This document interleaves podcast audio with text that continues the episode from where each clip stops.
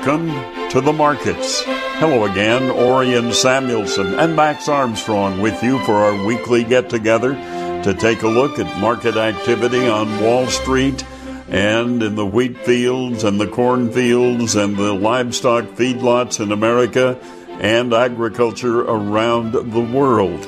Every week we come together and talk about highlights and yes, some lowlights as well. But let's begin with our coverage of Wall Street and taking a look at the numbers at Wall Street today. Ended up the uh, first week of the new quarter with uh, pretty good numbers. Dow Jones Industrial Average up 269 points, ended the day and the week at 26,412.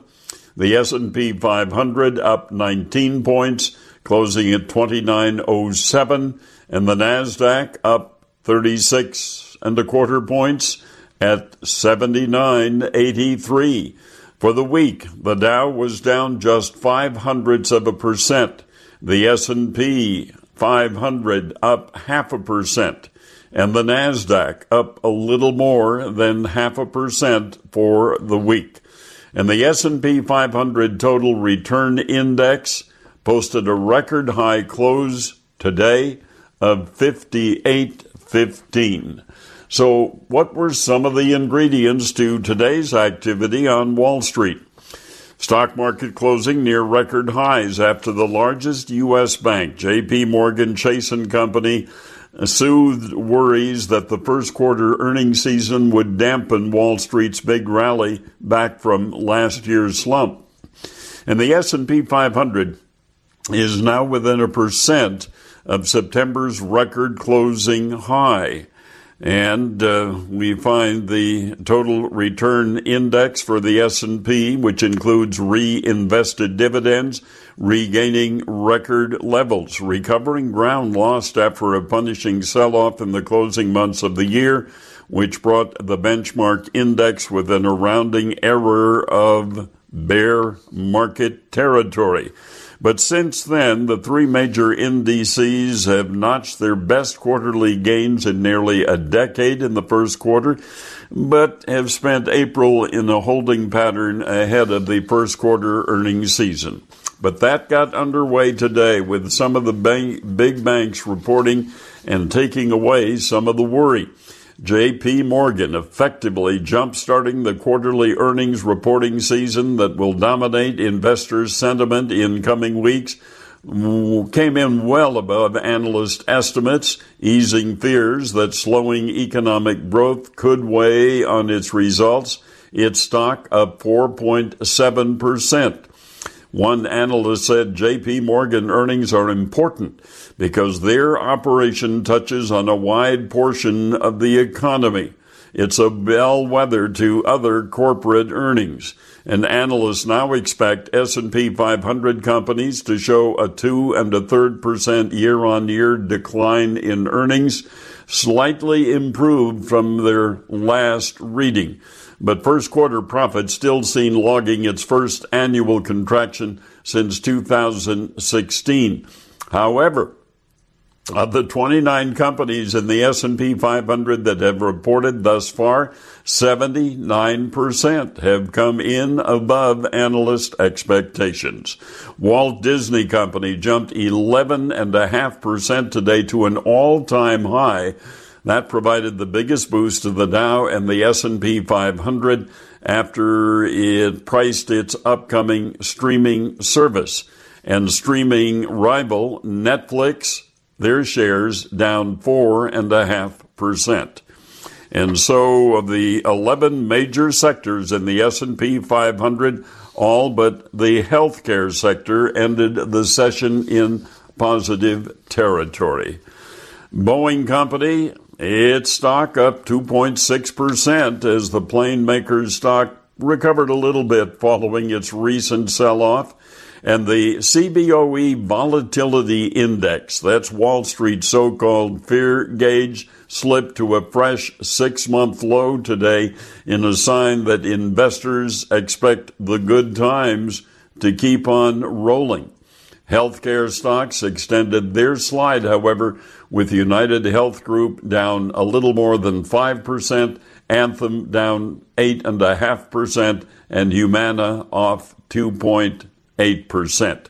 But in the largest energy deal since 2016, Chevron Corporation said it would buy Anadarko Petroleum Corporation for $33 billion in cash and stock. And while we're speaking of energy, let's take a look at the closing oil price for the week. Brent crude futures up 72 cents to settle at $71.55 a barrel, and U.S. crude ended the session up 31 cents, $63.89 a barrel. So now let's take a look ahead, and you know what a lot of time we're going to be spending next week on earnings reports now that the earnings report season is underway. It's going to be a busy time. Bank of America, second largest U.S. bank, will report first quarter earnings on Tuesday. And uh, we'll also be taking a look at um, uh, Bank of New York Mellon, expected to report its first quarter results on Wednesday before the markets open. Other earnings reports. Johnson & Johnson expected to report a decline in first quarter profit as some of its older drugs are now facing competition from cheaper copycat versions.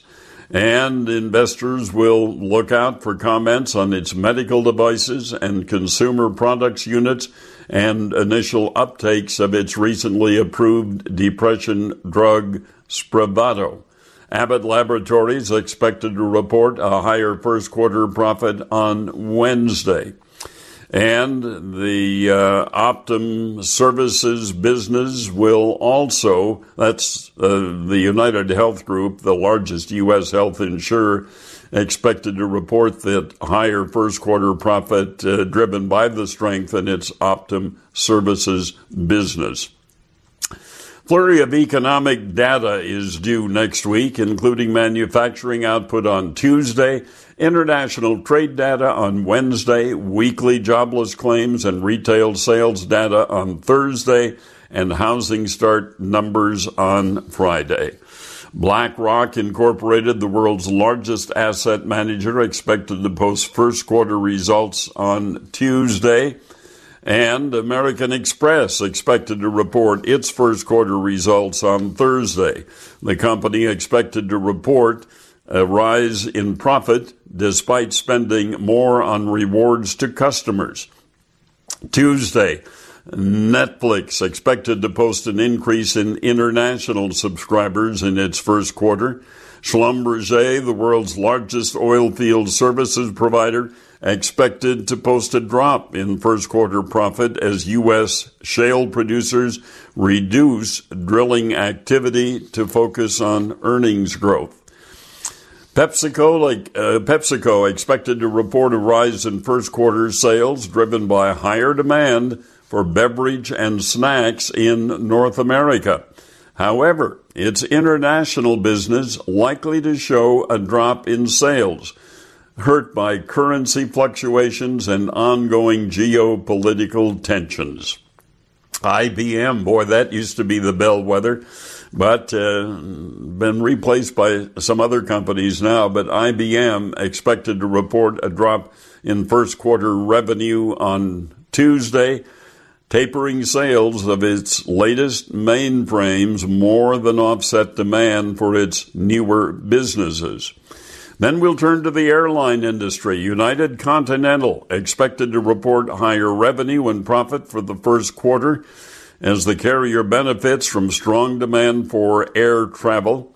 United has warned that the use of larger aircraft on routes previously flown by Boeing's grounded 737 MAX jets is costing the airline money in the short term. U.S. industrial conglomerate Honeywell International expected to report lower first quarter revenue on Thursday. And uh, U.S. advertising company Omnicom Group expected to re- report a decline in quarterly revenue on Tuesday. The Travelers Companies uh, plans to report its first quarter 2019 results on Thursday before the market opens. And analysts will be looking for signs of whether the insurer is taming some profit concerns in its commercial auto business, driven by higher bodily injury costs. And speaking of autos, New York International Auto Show begins on Friday. Automakers will debut new models and auto dealers will gather for a conference. The U.S. auto industry bracing for sales declines in 2019 as well as trade tensions that could threaten imported German and Japanese vehicles popular in the coastal states. So it's going to be a busy week on the earnings report season as we take a look at next week's activity on Wall Street. We'll talk markets. Well, Max Armstrong will check in to talk markets when we continue here on the com- on the markets. For more than 150 years, CME Group has been built with your confidence. Without it, we simply wouldn't be in business. Today, we continue to work on new and better ways to protect you and grow your confidence in the markets. After all, it's our vigilance that brings you the peace of mind you need today and in the future. CME Group.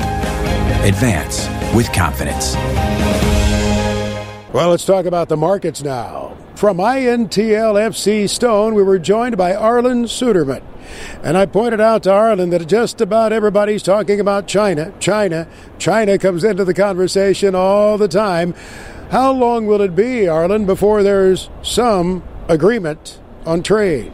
Well, President Trump says we're several weeks away yet, and, and I think nobody really knows. We're down to the last 5 or 10 percent, but that's the toughest amount to really negotiate. It's primarily the enforcement language. As you know, China has made lots of agreements, including the WTO agreement to get in, and has kept very few of them. So the administration wants to have strong enforcement language. China's willing to make promises, but uh, they're not willing to make uh, agreement to enforcement language. So we'll see. They need an agreement.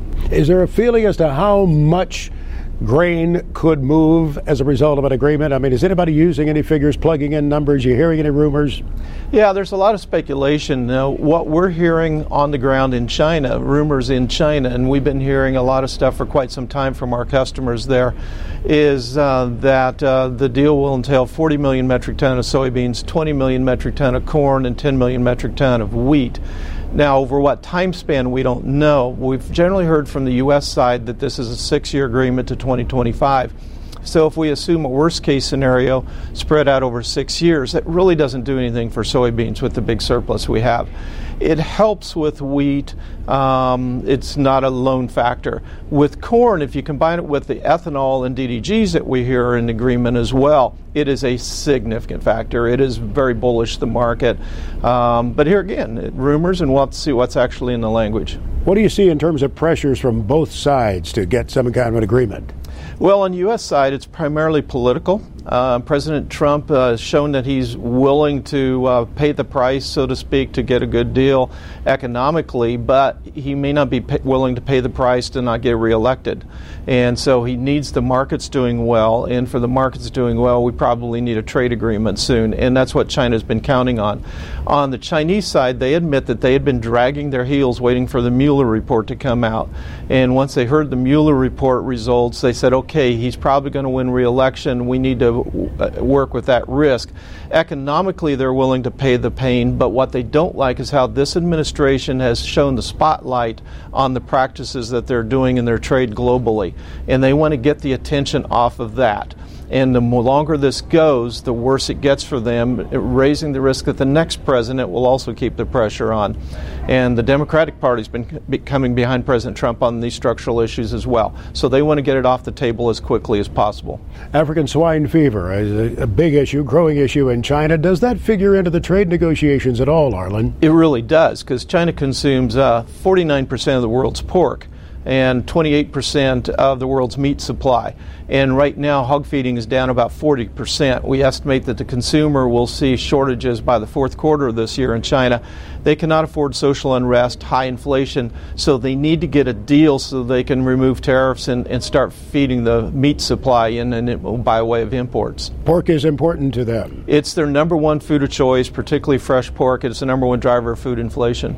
So this plays into a, a presumably fairly quick approval. Quick. I mean, sometime this year of getting a trade agreement. That would be the sense. Uh, the ag markets have become tired of waiting, but I think we're moving in the right direction. Hang on. We want to talk with you a little bit more here about it. Arlan Suderman, INTLFC Stone. We'll be right back. Max spent a good part of the week in Kansas City, Missouri with people involved in the agricultural advertising, promotion, and product advertising industry the National Agri Marketing Association holding its annual gathering in Kansas City.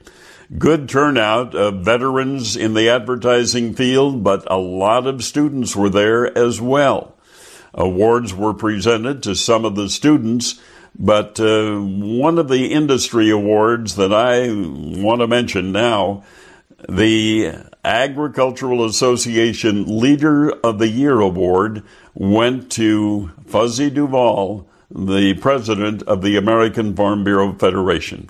He couldn't be there because of his wife's illness, but he deeply appreciated that honor from NAMA in Kansas City. Now let's get back to Max Armstrong. Arlan Suderman from INTL FC Stone back with us here. Let's talk about corn. Everybody's getting a little bit uneasy about the inability to get in fields, yet we're not that far behind, are we, pal? Well, officially, no, we're really not, but sure has farmers worried because, from a practical fieldwork standpoint, they are. We got very little fieldwork done last fall which we would have been fine if we had a perfect spring. Obviously, we're not having that perfect spring, and uh, with snow continuing to fall in the northwest, midwest, rain over many different areas, uh, forecast still holds out hope that we may get it done. I think we'll see a lot of nitrogen maybe switch from gas over to liquid. Um, there's some question whether we'll get it all on or not, or get sufficient quantities on. Farmers will pay more money. When? When? When will the market really get concerned, though, about uh, late corn planting, delayed corn planting. Is it going to have to be in May? Well, the farmers think it ought to be in March 15th that they get concerned, but uh, uh, the farmers done so well over the years that the market assumes that if we get 10 days in May, they'll get it all done because the farmers done so well in the past. Uh, typically, when we get in late April and the forecasts start peering into the first half of May, that's when the market starts paying more attention. We do have a history for being able to plant it quickly and it just takes what five to seven days, and you've gotten the lion's share of the crop in as long as that weather is cooperating. Yeah, and I think the real concerns are going to narrow down to some of those wettest areas of the Midwest. We've had a few in the South, although many of them have dried out, but particularly the northwestern Midwest is going to be a concern. Snow melt, and then we've got cool temperatures really coming in for much of the next 30 days below normal temperatures in that area, and that's going to slow the drying out process. And then, of course, we have the river valleys.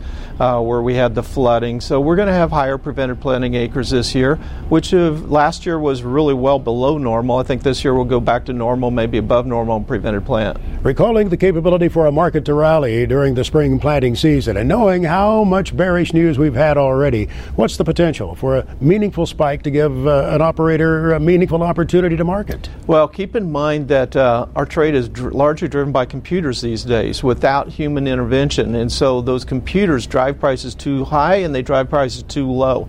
And until the momentum or the charts change, they keep driving it in the direction they're going. And that's the situation we've been in. So we have now record short hedge fund positions in the corn market as a result of that. The computer's driving this. So if we were to get something to scare them out of those position, possess, uh, positions, uh, we could quickly see a 20, 25% rally. And depending if it was related to a trade agreement, something related to China, it could be larger than that time could be of the essence for the producer to act. We've seen that in the not too distant past. Yeah, really have, and uh, you have to be ready. we really have to be ready, and we have to be ready on both sides. I think soybeans are very vulnerable to a collapse, corn to the upside, so it takes very different strategies of risk management. There are already some cash marketing opportunities uh, because of the basis, are there not? The, because of the basis, because of the carry in the futures market, both give you some opportunities, and it varies by region. But uh, this is business. We need to hit a lot of singles this year rather than waiting for the home run. It's always a treat to sit with you and visit with you, sir. Thanks a lot, Arlan. We appreciate it. Thank you, Max. Arlan Suderman with INTL FC Stone. For more than 150 years, CME Group has been built with your confidence. Without it, we simply wouldn't be in business. Today, we continue to work on new and better ways to protect you and grow your confidence in the markets. After all, it's our vigilance that brings you the peace of mind you need today and in the future. CME Group. Advance with confidence. In the agricultural world, there was what I consider a bombshell dropped on us at the beginning of the week when we got word from the National Pork Producers Council that it was canceling the 2019 edition of the World Pork Expo. That's an event that has been going on since 1987, every year at the Iowa State Fairgrounds in Des Moines, Iowa. But the cancellation came about because of concern over African swine fever. And so the board of directors of the council decided that while the evaluation of veterinarians and other third party experts concluded negligible risk associated with holding the expo, we have decided to exercise extreme caution. Those words from David Herring, president of the National Pork Producers, a producer from North Carolina. He went on to say, the health of the U.S. swine herd is paramount. The livelihoods of our producers depend on it, and prevention is our only defense against African swine fever. And the National Pork Producers Council will continue to do all it can to prevent its spread to the United States. That decision to cancel happened in Washington, D.C. this week as more than 100 U.S. pork producers gathered to meet with their members of Congress during the Pork Producers Legislative Action Conference. And the uh, president of the National Pork Producers Association went on to say, Our farmers are highly export dependent. An African swine fever outbreak would immediately close our markets at a time when we are already facing serious trade headwinds. The retaliatory uh, tariffs we currently face in some of our largest export markets due to trade disputes are among the factors that prompted a conservative decision regarding World Pork Expo. U.S. pork producers are already operating in very challenging financial conditions. The words of David Herring, pork producer from North Carolina, who is president of the National Pork Producers Council. But I can't imagine the discussion that had to take place on an event being canceled uh, about six weeks before it was due to get underway in Des Moines, Iowa. About 20,000 visitors gathered annually from the pork industry across the United States, but in many other countries of the world. And that concern about bringing African swine fever from foreign visitors into the United States was one that said, no, we can't do this. We can't put the U.S. pork industry to risk. But I can't imagine what that did to hotels and to restaurants and other businesses in Des Moines that looked forward to having 20,000 out of town customers taking up restaurant space and taking up hotel space. And so I'm sure that pork producers had a long discussion on that entire subject and then shared their discussion with the commercial industries of Des Moines, Iowa. Now, getting back to the Washington meeting, the pork producers wrapped up the spring legislative action conference with more than 100 pork producers in Washington to meet with their representatives. And what did they talk about? Well, again, David Herring said lifting metal or tariffs on Mexico and restoring zero tariff access for U.S. pork in our largest export market is our number one priority. Restricted access to Mexico has placed a severe financial strain on our farmers for more than a year. So we asked our representatives in Congress to do all they can to push for an end to this and other trade disputes, including China, that are hurting our export dependent farmers.